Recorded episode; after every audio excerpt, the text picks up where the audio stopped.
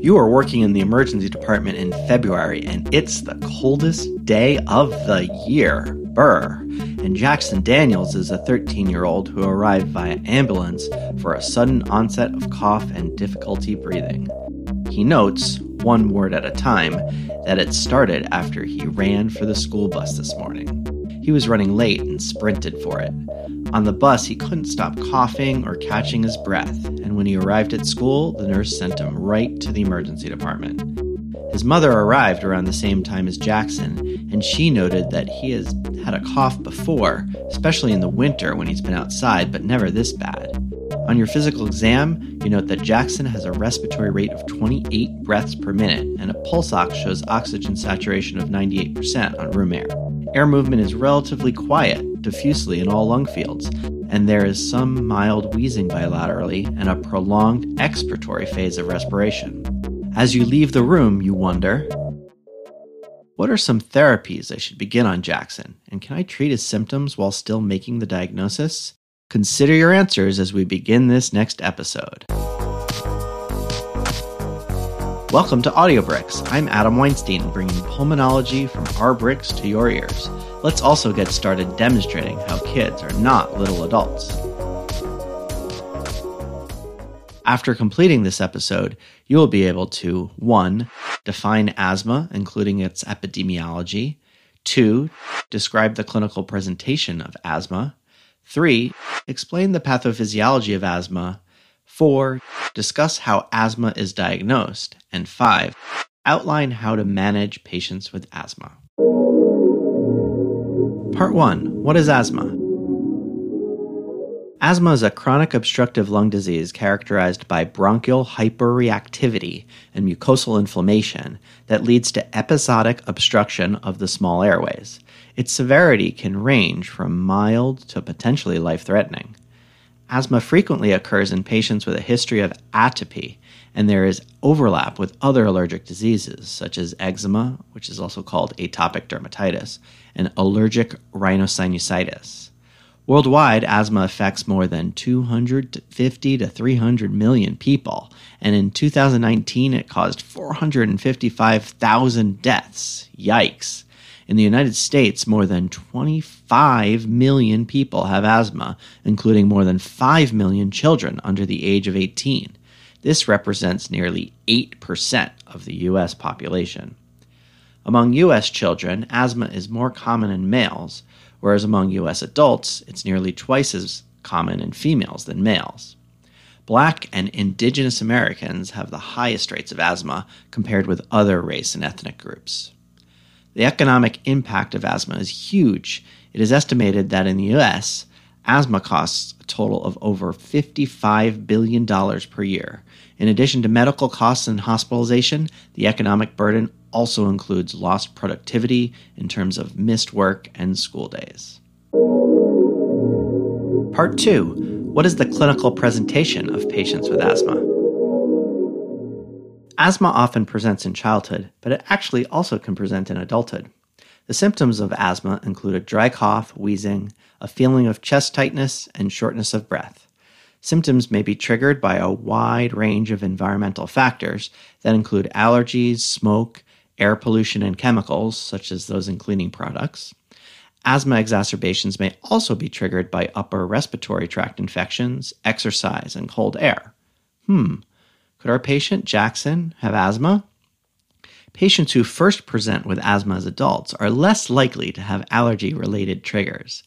Another pearl is that some children may only present with a dry cough, making it harder to diagnose asthma since there is less of the classic wheeze in these cases.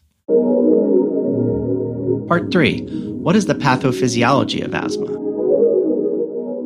Traditionally, asthma has been categorized as atopic or non atopic. Atopic asthma is due to sensitization to common allergens such as pet dander, mold, dust mites, and pollen. The allergen cross-links IgE on mast cells, which releases histamine and generates inflammatory mediators such as leukotrienes and prostaglandins. This is known as type 1 or IgE mediated hypersensitivity. This response leads to bronchoconstriction, mucus production, and narrowing and obstruction of the small airways. Non atopic asthma is triggered by exposures to, such as an upper respiratory tract infection, or pollutants such as tobacco smoke, exercise, or even cold air. All of these triggers also lead to inflammation, bronchoconstriction, and mucus production in the small airways. Work related triggers exist too, also known as occupational asthma. People who work in environments where they are exposed to various types of chemicals may have this, including bakers from flour exposure, and artists and contractors from isocyanates and other chemicals in paints and various solvents. The inflammation in both atopic and non atopic asthma typically involves the peripheral airways and spares the lung parenchyma. In eosinophilic inflammation, increased mast cells are seen. Precipitated IgE proteins, known as Charcot Leyden crystals, may also be evident. Increased numbers of T cells are also present, regardless of whether the inflammation is atopic or non atopic. Over time, Chronic inflammation can lead to airway remodeling involving thickening of the basement membrane and smooth muscle tissue. Now it's time for a question break. What are Charcot Leyden crystals? Charcot Leyden crystals are precipitated IgE crystals seen in atopic asthma. Part 4 How do we diagnose asthma? Asthma is largely a clinical diagnosis, meaning one can diagnose it based on a history and physical examination. However, because the symptoms and exam findings can vary, in some cases it may be helpful to use additional diagnostic tools. A physical exam performed during an asthma exacerbation would typically demonstrate tachypnea and tachycardia, accessory muscle use, expiratory wheezing, and prolonged expiratory phase of respiration due to the airway obstruction. Wheezing is quite typical as well, though in severe cases the obstruction may be so severely limiting to air movement the wheezing may not be heard, and in fact, lung sounds are just very quiet in these severe cases. On the other hand, between asthma episodes, a patient may have normal respiratory exam findings.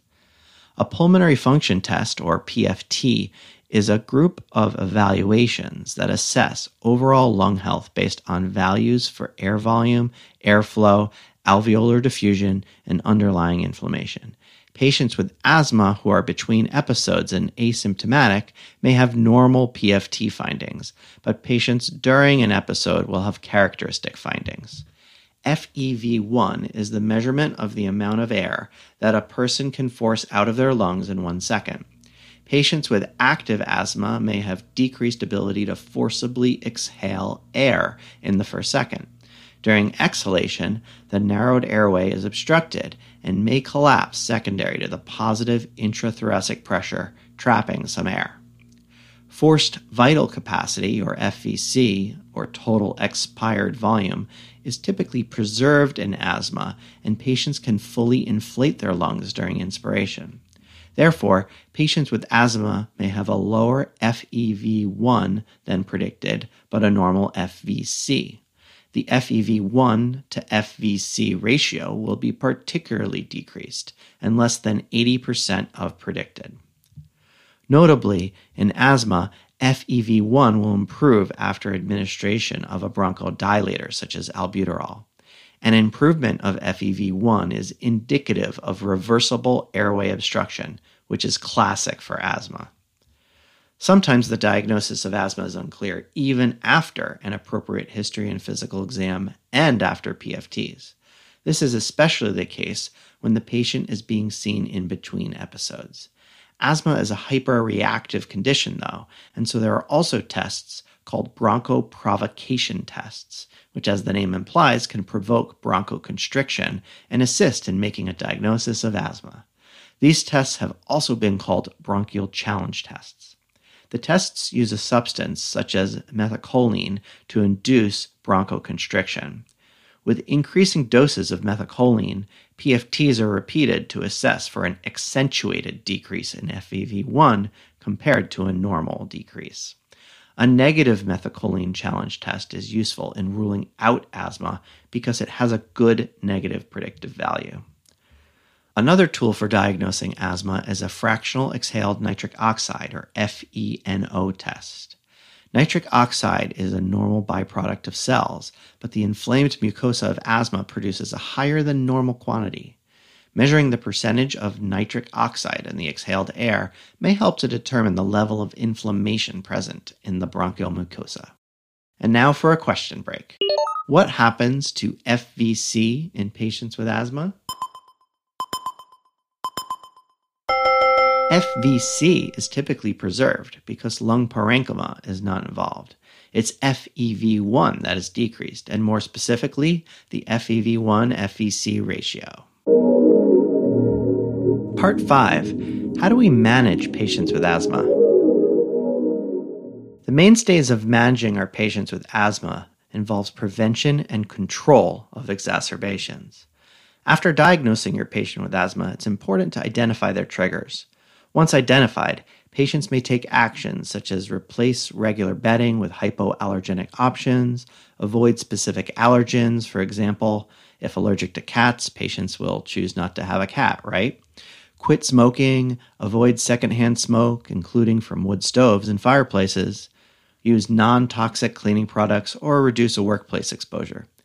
Patients with anticipated exposures like exercise or cold air can take bronchodilating medication just prior to the exposure to prevent an exacerbation as well.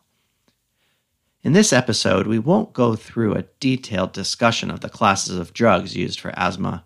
Instead, we'll summarize some commonly used treatments. Rapid bronchoconstriction occurs during an asthma attack, and so Fast acting bronchodilators are the mainstay of therapy used to reverse this. The primary choices are short acting beta agonists, such as inhaled albuterol, and or an inhaled anticholinergic, such as ipratropium bromide. For patients with a moderate to severe exacerbation, a short course of an oral glucocorticoid, for example prednisone, is often needed to reduce the airway inflammation in the acute exacerbation. Patients presenting more severely with hypoxia will receive supplemental oxygen, and those with limited response to the first line agents will receive intravenous bronchodilators and may require additional support like ventilation. Patients with chronic or persistent asthma have chronic inflammation and receive long acting maintenance therapies to prevent and reduce the severity of relapses. Inhaled corticosteroids such as fluticasone or budesonide and leukotriene inhibitors such as montelukast counteract the chronic inflammation and are typically used for patients with persistent asthma. A long acting beta agonist such as salmeterol may be added to the inhaled steroid to maintain all day bronchodilation.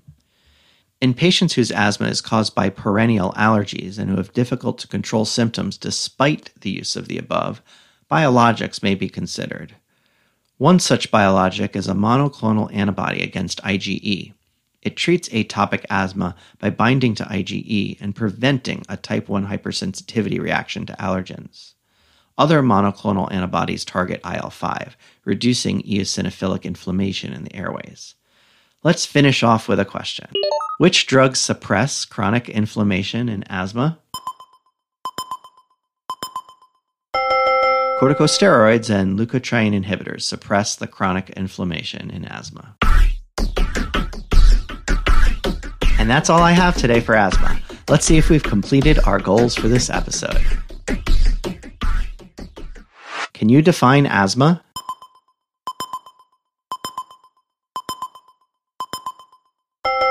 Asthma is a chronic obstructive lung disease characterized by bronchial hyperreactivity and mucosal inflammation that leads to episodic obstruction of the small airways. Next, can you describe the clinical presentation of asthma?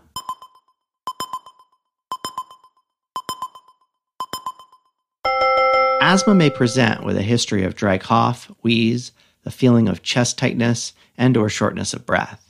Symptoms are typically triggered by environmental factors that include allergies, smoke, air pollution, and chemicals, as well as upper respiratory tract infections, exercise, and cold air.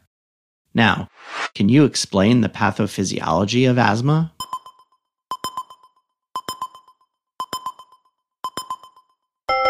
Traditionally, asthma has been characterized as atopic or non atopic. Atopic asthma is due to sensitization to common allergens such as pet dander, mold, dust mites, and pollen. Non atopic asthma is triggered by exposures too, such as an upper respiratory tract infection, pollutants such as tobacco smoke, exercise, or even cold air. And all of these triggers also lead to inflammation, bronchoconstriction, and mucus production in the small airways. Next, can you discuss how asthma is diagnosed?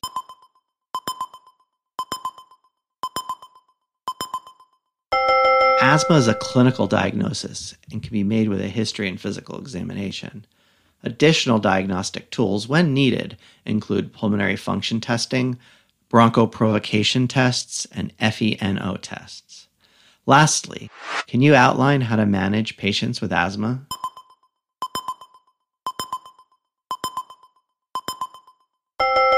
First step in asthma management is to identify allergic or non allergic triggers and minimize or prevent exposure to these triggers. Drugs used to treat asthma include bronchodilators, corticosteroids, leukotriene receptor inhibitors, and monoclonal antibodies. Thinking back to your patient, Jackson, who is a 13 year old with a sudden onset cough and difficulty breathing after running to catch the school bus on the coldest day of the year, he was found to have tachypnea, diffuse wheezing, quiet air movement, and a prolonged expiratory phase. As you leave his room, you wondered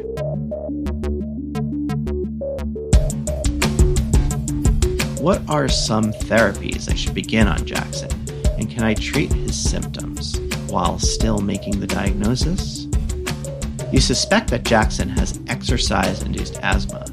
You prescribe a single albuterol nebulizer treatment and you see improvement in his cough, louder breath sounds, and more comfort in general. Interestingly, his wheezing got louder too, but you chalk that out to improved air movement and less obstruction rather than from worse bronchoconstriction. You provide additional treatments for his exacerbation, including another albuterol neb, as well as a concurrent ipratropium bromide neb, and start him on a five day course of oral prednisone. Of note, Jackson's positive response to albuterol identified a reversible cause of obstructive lung disease and was a therapeutic maneuver to help confirm his diagnosis of asthma. Pretty cool. Jackson's primary care provider sees him a few days later, and he's feeling much better. She tells him that exercise and or cold air may be triggers for him, and she prescribes him an albuterol meter dose inhaler with spacer to use every four hours as needed when or if this were to be triggered again.